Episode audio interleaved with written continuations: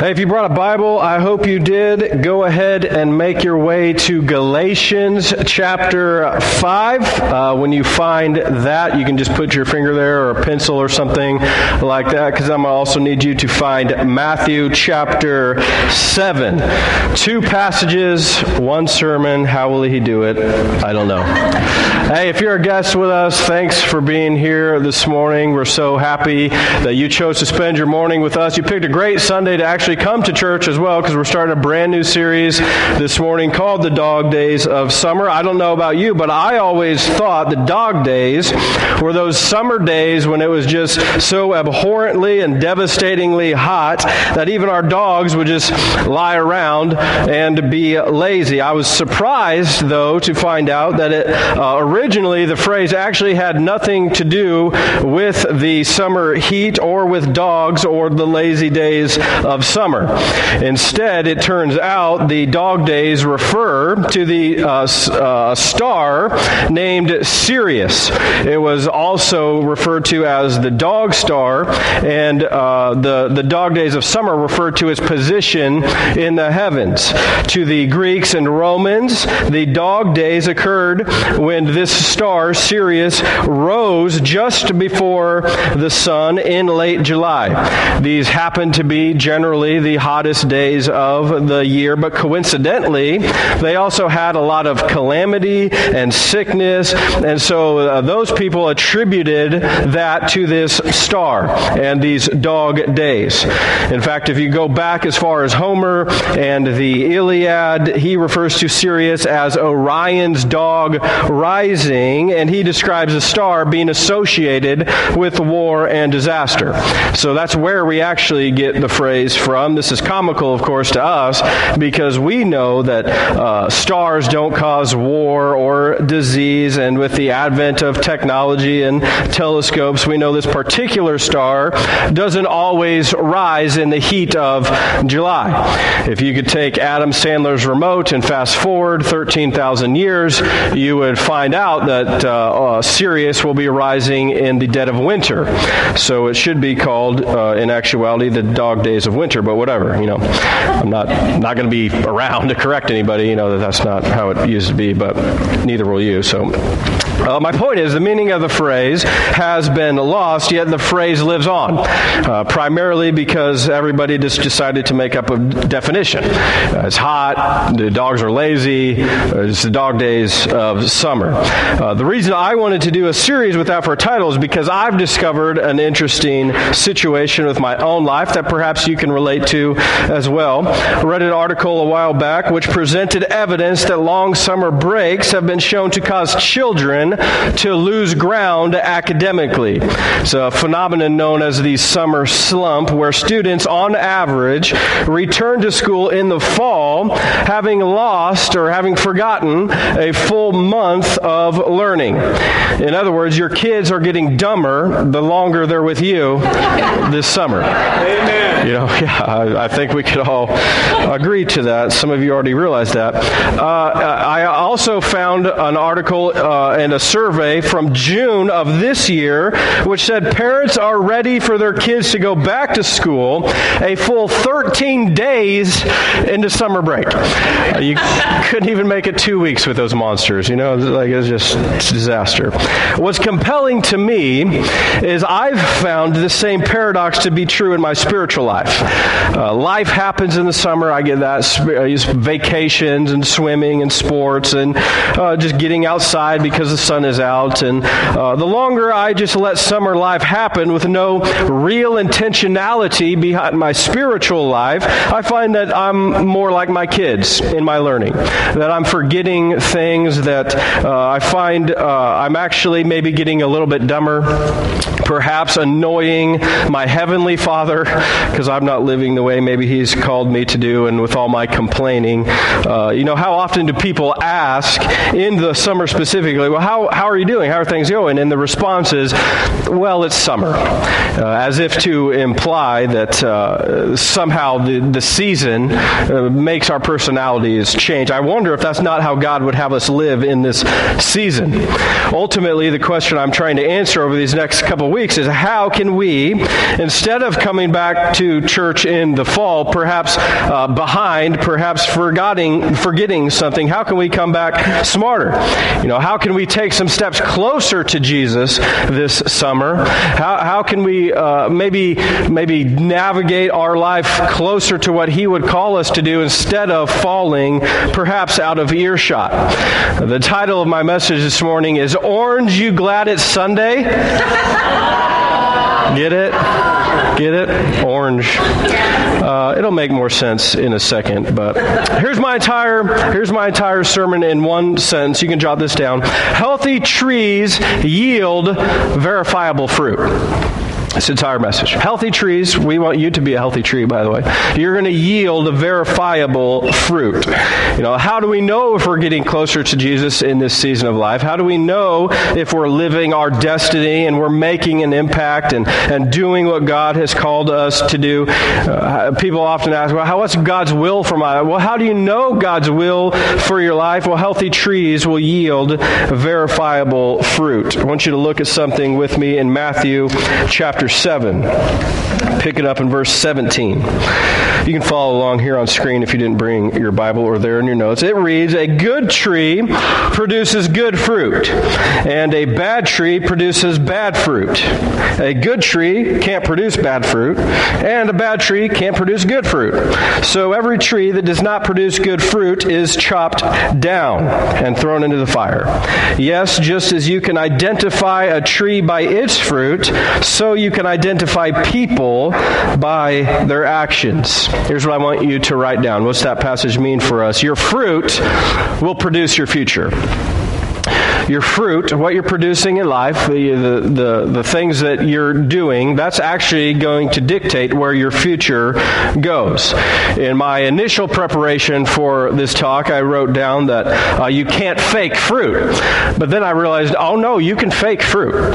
You know, you've been to grandma's house before and accidentally bit into that wax apple. That's a, that's a horrible, horrible deception, grandma. Like, why would you leave that as a decoration? Do you watch HGTV, Grandma? You know, I mean, it's like shiplap now. It's not wax fruit anymore, but I, I digress. Grocery stores fake fruit all the time. Uh, did you know oranges are actually supposed to be green when they're ripe? They're not actually orange. Uh, it's true. They, why are they called oranges then, Pastor? Well, it's funny you should ask that. Uh, oranges get their name from a Sanskrit word, uh, and it means fragrant. It's a bit like our English word for orange, um, and that's how we got the name. It has nothing to do with their appearance, has to do with their smell. Now, the flesh of oranges certainly do flare an orange color, but uh, that's not actually the determining factor on whether or not you'd want to eat them. Most oranges are green when they're ripe, and I'm told the green ones taste way better than the orange ones. By the time they turn orange, they're actually sliding downhill towards rot. Uh, the green skin means the tree is doing what it's supposed to do. It's pumping the fruit full of chlorophyll, and uh, in warm, sunny countries, that chlorophyll stays in the fruit. Hence why it's green. It's only when the fruit is exposed to cold that the chlorophyll dies off, the orange color shines through. When they were shipping oranges to the Americas, that's why they would turn orange. Yes, since most people associate green fruit with unripe fruit, most oranges in the United States have to be colored to be sellable. In order to break down the chlorophyll and make the oranges orange, in some cases they're exposed to ethylene gas. Uh, that sounds healthy to, to eat. Uh, some are shocked with cold, some are covered in wax, some are scrubbed down with det- uh, detergent, and some are just literally dyed orange. Uh, anything for a sale. Perhaps you already knew all of those facts, in which case, how dare you let me live this charade for 35 years of my life and keep that information to yourself? That's jacked up, orange, oranges, but uh, things are rarely what they seem. The Bible makes it clear that good trees make good fruit, and your fruit is going to produce your future. Furthermore, Jesus, who is speaking here in this passage, says you'll know a good tree uh, in the same way uh, by you'll know a good person with by their actions. You know, you know a good tree by how it produces fruit. You're going to know a good person by how they act. I like that he makes that distinction uh, because we live in a very fake society. I wonder how many people right now are trying to look good on the outside for no other purpose than to impress people and to look good on the outside, to hide what's on the inside. Similar to an orange. Oranges don't taste better when they're orange, uh, they just look better. Uh, I'll tell you something right now for something that's true for every single person in your row right now. As you look down the row, this, this same phenomenon is true for every single person they're jacked up. Every every one of us in here right now, we have something in our lives that is uh, weird or wrong, jacked up. We all have a condition. We're just very good at compensating for our condition. We're very good at concealing the color of our orange. People have gotten very rich at developing apps for your phone for no other purpose than to make you look better on the outside.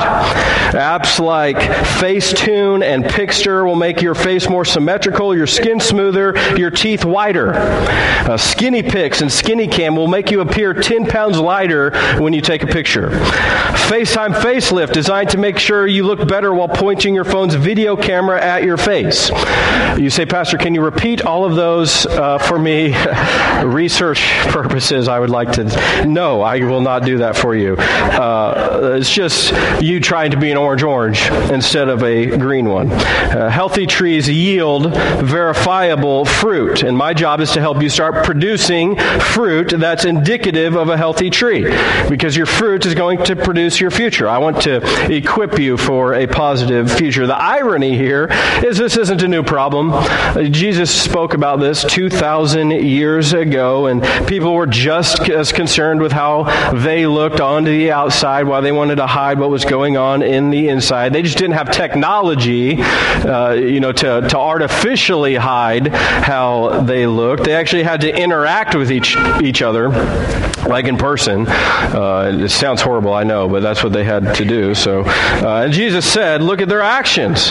That's how you'll actually know what it is they're doing. Uh, how you'll actually know what's on the inside by how they act on the outside." Jesus must have spoken the same words to a guy named Paul, because when Paul wrote a letter to the church in Galatia, here's what he said. You can flip over to Galatians 5. He writes, But the Holy Spirit produces this kind of fruit in our lives. Uh, he'll produce love, joy, peace, patience, kindness, goodness, faithfulness, gentleness, and self control.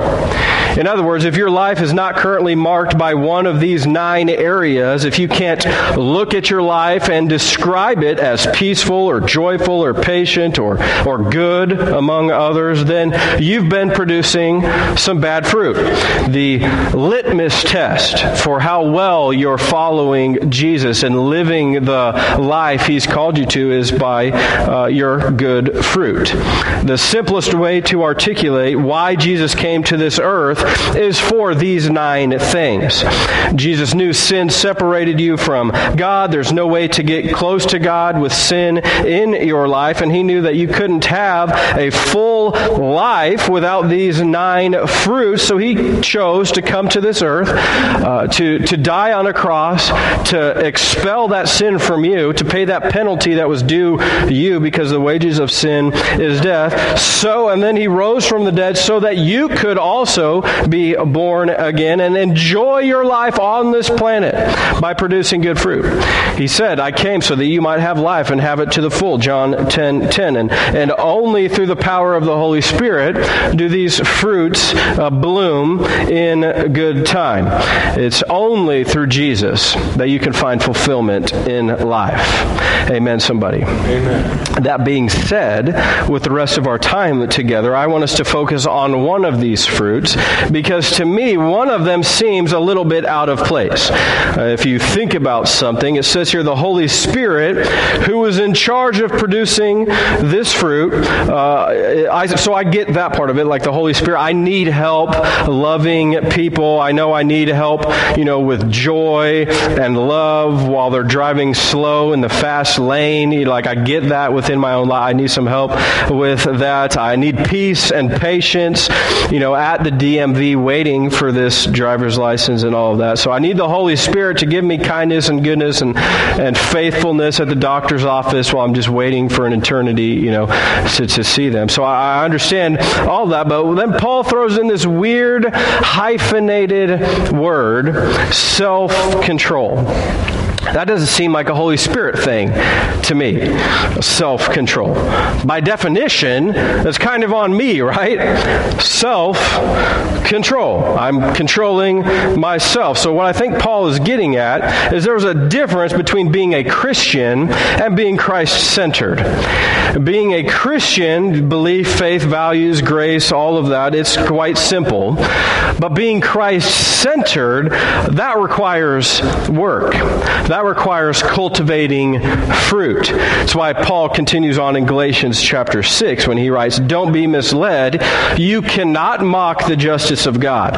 You will always harvest what you plant. Now, that's self control coming into play. You, you planted that seed, now you're harvesting what it produced. Those who live only to satisfy their own sinful nature will harvest decay and death from that sinful nature. But those who live to please the Spirit will harvest everlasting life from the Spirit.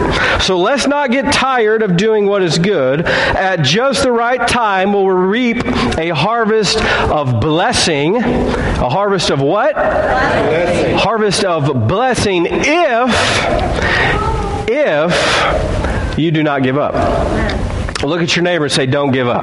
Don't give up the harvest of blessing is contingent upon you not giving up. Here's what I want you to remember. Write this down. If you're producing bitter fruit, then plant better seeds. If you have bitterness in your life and you're not getting good fruit, then you need to start planting some better seeds because you're reaping what you sow. Uh, seedless watermelon is convenient, but it's not sustainable. Seedless grapes are very tasty, a lot easier to eat, but they're not perennial.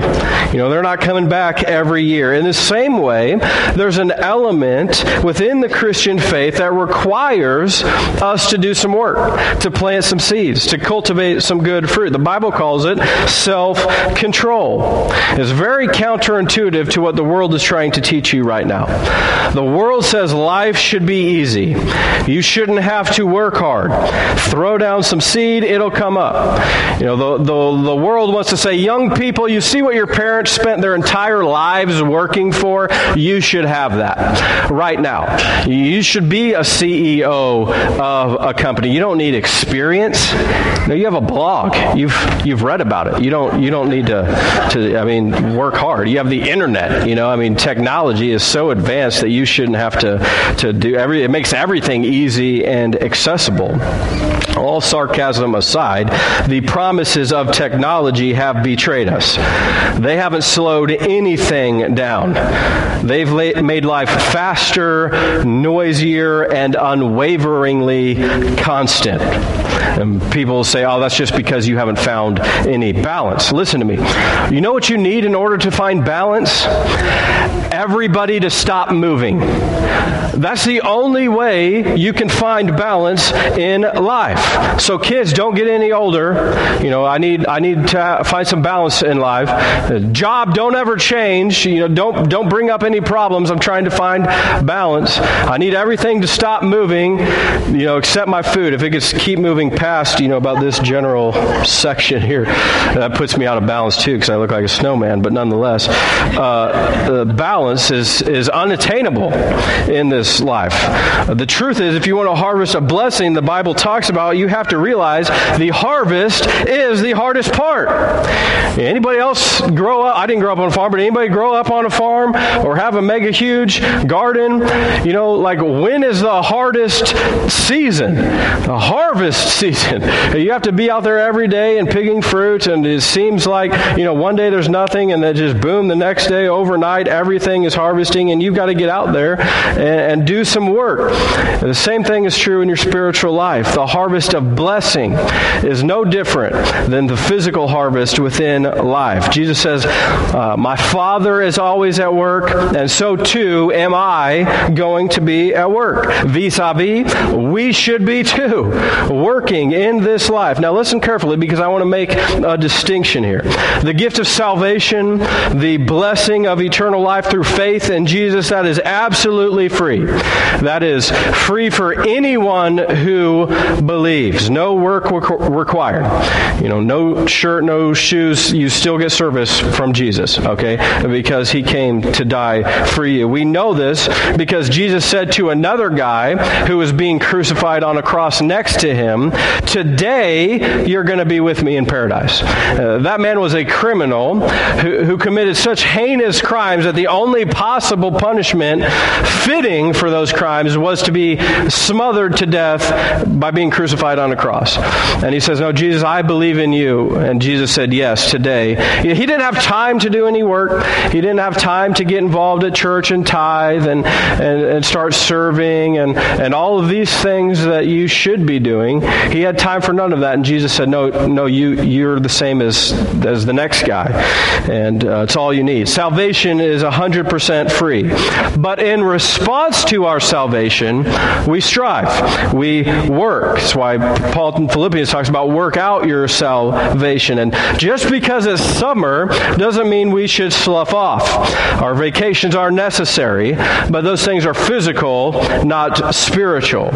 So, uh, what I want to is uh, just for a couple minutes be super practical before we get out of here to help you produce a fruit that's worth harvesting, not because it saves us, but because we've been saved. What's been helpful to me is to break up this work into daily, weekly, monthly, and yearly sort of objectives. Sounds like a lot of work, Pastor. I don't, I don't, I don't know. Well, you know, suffocating to death while hanging on a cross doesn't sound like a walk in the park either. So maybe we could, you know, do something. Uh, in fairness, 1 John 5 does say that these commands won't be burdensome. So if you find any of these things that I'm about to lay out for you overwhelming, then do something else. You know, plant a different seed. These are just some seeds that have worked in my own life, but you know, take baby steps, Bob. Baby steps. Never mind. What about Bob? Okay, moving on. Uh, because your fruit is going to produce your future. Healthy trees yield verifiable results. Here's some seeds that you can try planting. These are some things that I've incorporated into my own life, and maybe they'll work for you as well. Daily. Doesn't happen every day, but here's the goal. I try Monday through Friday to get up between 5:30 and 6. Start my morning by reading my Bible and praying. Which, listen, I've learned to like mornings. Okay, so I totally get that some of you in this room uh, are not morning people. You know, the only way you're getting up at 5:30 is if Jesus physically comes and wakes you up. You know, even then you're going to be like five more minutes. Jesus, please, can I just need a little more time here in this bed? Uh, so there's nothing magical about the morning. Uh, in my house, it's quiet. Everybody else is still asleep, and so it's time for me, and it works. I've also discovered that between 7 a.m. and 11 a.m., I'm at my best. I'm at my most productive 7 a.m. to 11 a.m. So I want to be doing what I'm best at when I'm at my best. I would encourage you to do the same thing. Figure out within the course of your day when you're at your best. Try and structure your day to do what you're best at when you're at your best. So uh, I need to get some of these early things done. The Bible reading, prayer. I'd, I'd like to journal a little bit as well. Uh, I needed to get that done before 7 a.m. So 5:30 and 6, try and get it done. Again, my Bible reading plan is just a five day plan. I only read it Monday through Friday, and it, what it does is it takes me through the entire Bible in a year.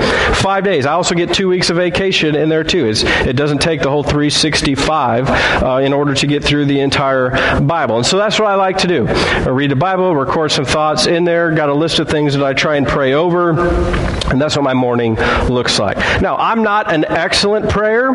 People often ask me to pray for them because I'm a pastor, which I do. I have a list of things. Anytime somebody asks me to pray, I, I add that to the list, but it's not one of my spiritual gifts, prayer. Uh, my gifts are preaching and leadership, and so uh, I've learned to figure out how to, to pray a, l- a little better, some things that have helped me. Uh, one of the things is I have a book in my office of Puritan prayers. Uh, say what you want about the Puritans, but those brothers could pray, okay? Um, brew beer, which is also awesome, so in both cases. But I uh, got sidetracked there. Uh, prayer, I, uh, Puritan prayers in my office. And so when I come into the office at, at lunchtime and before I leave in the evening, I read out loud a Puritan prayer. Uh, it's just helped me uh, connect to God and, and, and figure out some of my prayer life. I've also found the most important prayer that I can pray is what I call the drive time prayer. I, uh, when I leave my office in the evenings, I know my real job is just beginning. Second shift is about to start. You know, first I'm a husband, then I'm a dad, and then I'm I'm a pastor. And so I need God to orient my life around those things. And so uh, I know that when I pull into my driveway, I have absolutely no idea what I'm about to walk into. You know, I could walk into the smell of dinner cooking and kids quietly sitting around a you know, table, nicely coloring pictures of Jesus, or more frequently, I could walk into chaos and violence and no sign of supper anywhere. Uh, the only coloring being done is on the walls, and it's not pictures of Jesus. Uh, and, and, in fairness, you know, sometimes I do know what I'm about to walk into because when I pull in the driveway, Alana's chasing the dog outside in her underwear with no shirt on, and Layton's peeing in the front yard because it was too much of a walk inside or the backyard. Uh, and so I have a good idea. You know, we got that third kid somewhere. I don't know. We had to switch from man to man to zone, so now we're just trying to, you know, organize chaos. But we're doing the best we can with where we're at. Uh, somehow, I think people feel like, you know, you're a pastor, your kids should be all sane, and life is dancing bunnies on rainbows, riding unicorns. But that's not how it is. Uh, so in the evenings, on my drive home, I just want God to again reorient my attitude and my life around what my primary function should be. You know, otherwise, when I get home, I'll just flip on the TV or hop on the face box and have unnecessary expectations put on my wife for what should have happened while I was gone. You know, how is supper not done? Have you said that before? That doesn't end well. How many of y'all know that? Uh, it's not a good. So, you know, how are the kids all? Uh, you know, she. I kept them alive. That's that's her. You know, that's the win at this point. Okay, great. You know, so so drive time home.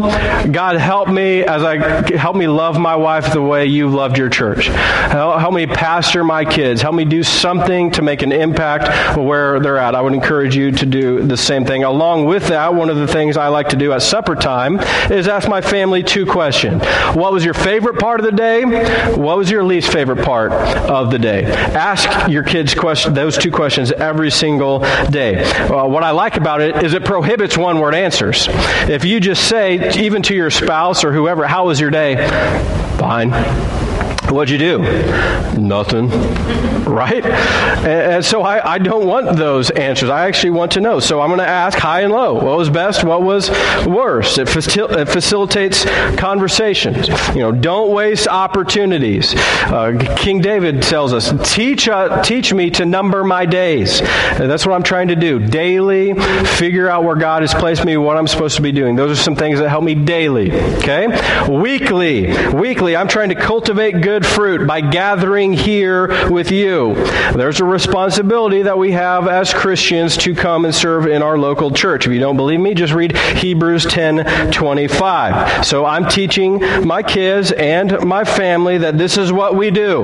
We don't just come to church, we are the church. And so we're going to serve the church in whatever way we can. We're going to help create an environment of love for all people to come in here and hear the gospel proclaimed that God loves you. Amen. Right where you're at. Don't know how each and every one of you came in today, but here's what you can absolutely take with you to the bank. God loves you.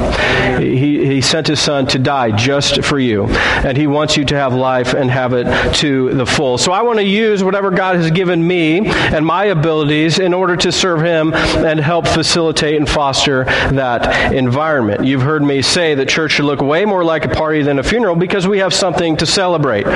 Primarily the salvation of Jesus and eternal life with him. Uh, but it's also fun realizing that God has allowed us to participate in his story.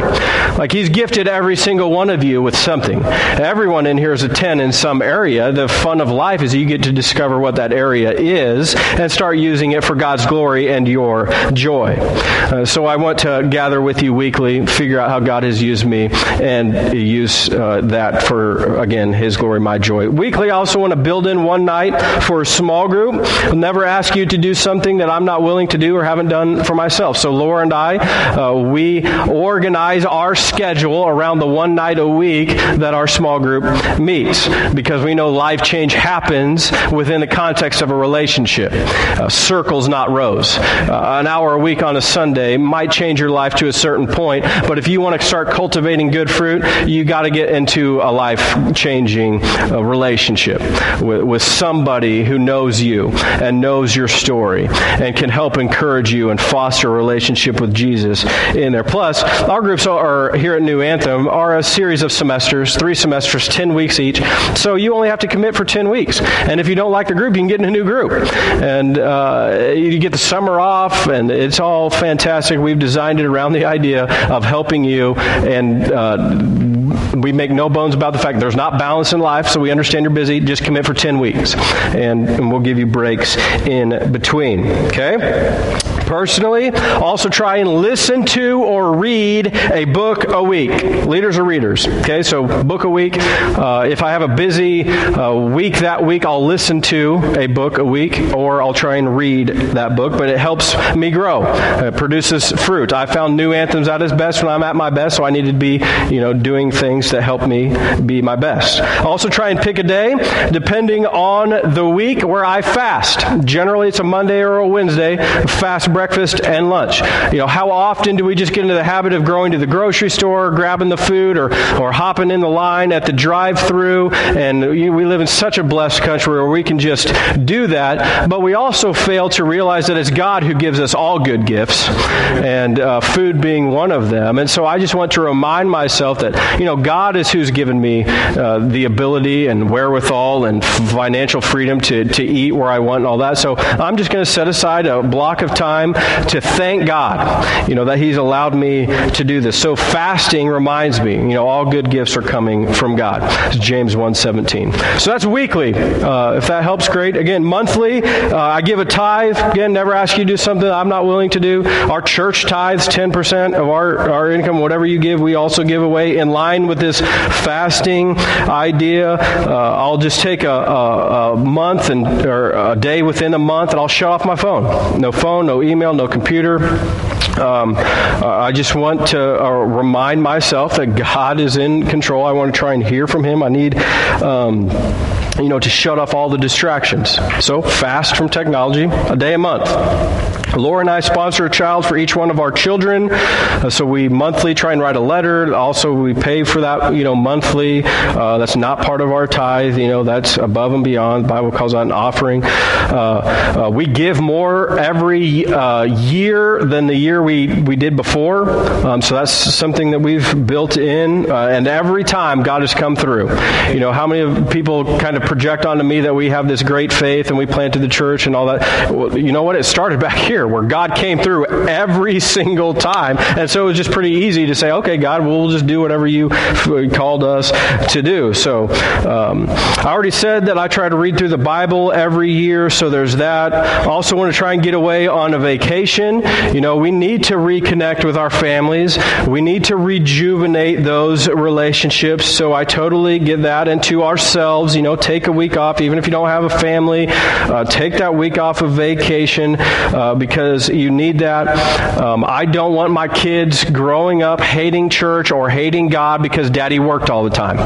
And I don't want your family growing up hating God because daddy worked all the time, even if it's in, you know, secular occupation. Uh, you need to do things to cultivate life within your families. I've met plenty of people who grew up poor, but their parents were always there. And I've met a ton of people who grew up and daddy was always gone and they're jacked up because of it. But they had a lot of money.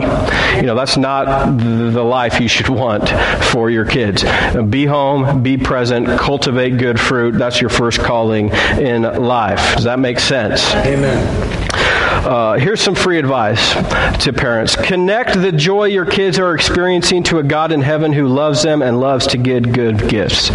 God loves to give good gifts. You know, how cool is God that He created the PS4? Like that was in His mind, but you know, eternity ago. You know, how cool is God that He developed uh, a mushroom-eating plumber that could save a princess? Like that's fantastic to, to even think about. How cool is God that He's given you the physical ability to kick a ball into a goal or throw, you know, a rubber ball through an iron hoop? How amazing is God that He's given you a talent to play an instrument and, and you make Him proud when you work hard and practice and do all of those things. But uh, again, that's free advice, so uh, take it for what it's worth. Here's what I want to say, though, as we close. Healthy trees yield verifiable fruit. God, for whatever reason, has entrusted to us the ministry of reconciliation, the ministry of Jesus, that He wants to come into your life and have a relationship with you and change it for the good and have fullness of life. It's our job to love God and to love people. And the beauty of the gospel is He's given us some benchmarks on how we can know whether or not we're fulfilling that purpose. And primarily, it's in your actions, it's in your fruit. So Matthew 7 teaches us. I feel like if you get nothing else I say, what I really want to make sure you understand is that most of Christianity is not high, mountaintop, Shekinah glory, God shining on my face, uh, these radical, amazing experiences. I hope you have those. But most of the Christian life is just walking one foot in front of the other. I read my Bible today. I might not have heard anything from God. Sometimes that's what Christian life is. I wish somebody would have told me that on the front end. That sometimes you have to trudge through the swamp in order to get to the ocean. Uh, and God has it out there waiting for you, but you have to do some of the work on the front end. So waking up, reading the Bible, praying, getting in a group, serving, doing all of these things, and some point realizing He was there all along. You know, that sometimes we, it's hindsight's 2020. That as we get through life and we just kind of felt like we were trudging, then we look back and we're like, oh no, God was here through through it all, thick and thin, storm and peace. If I can be honest with you, sometimes following God is just, yeah, got through today. That's the truth. Uh, but other times it's amazing and worship filled, and, and it's, it's both and uh, that you need to start striving for in your life. Because listen, it's why we need each other. Because sometimes it's, hmm, but when we gather, we always have something to celebrate. When we gather, there's always somebody that we can encourage. When we gather, there's always some fruit that we can harvest together. How many of you all know it's better to pick grapes in a group than it is by yourself? And so it's important to gather and get together and celebrate all the good that God is doing. Let's not waste a summer day. Let's keep after it, if for no other reason than we know we're supposed to. You know, orange you glad you came to church today? Come on, somebody, right? Uh, got the orange on and everything. So, uh, again, God has some things He wants you to do in this life.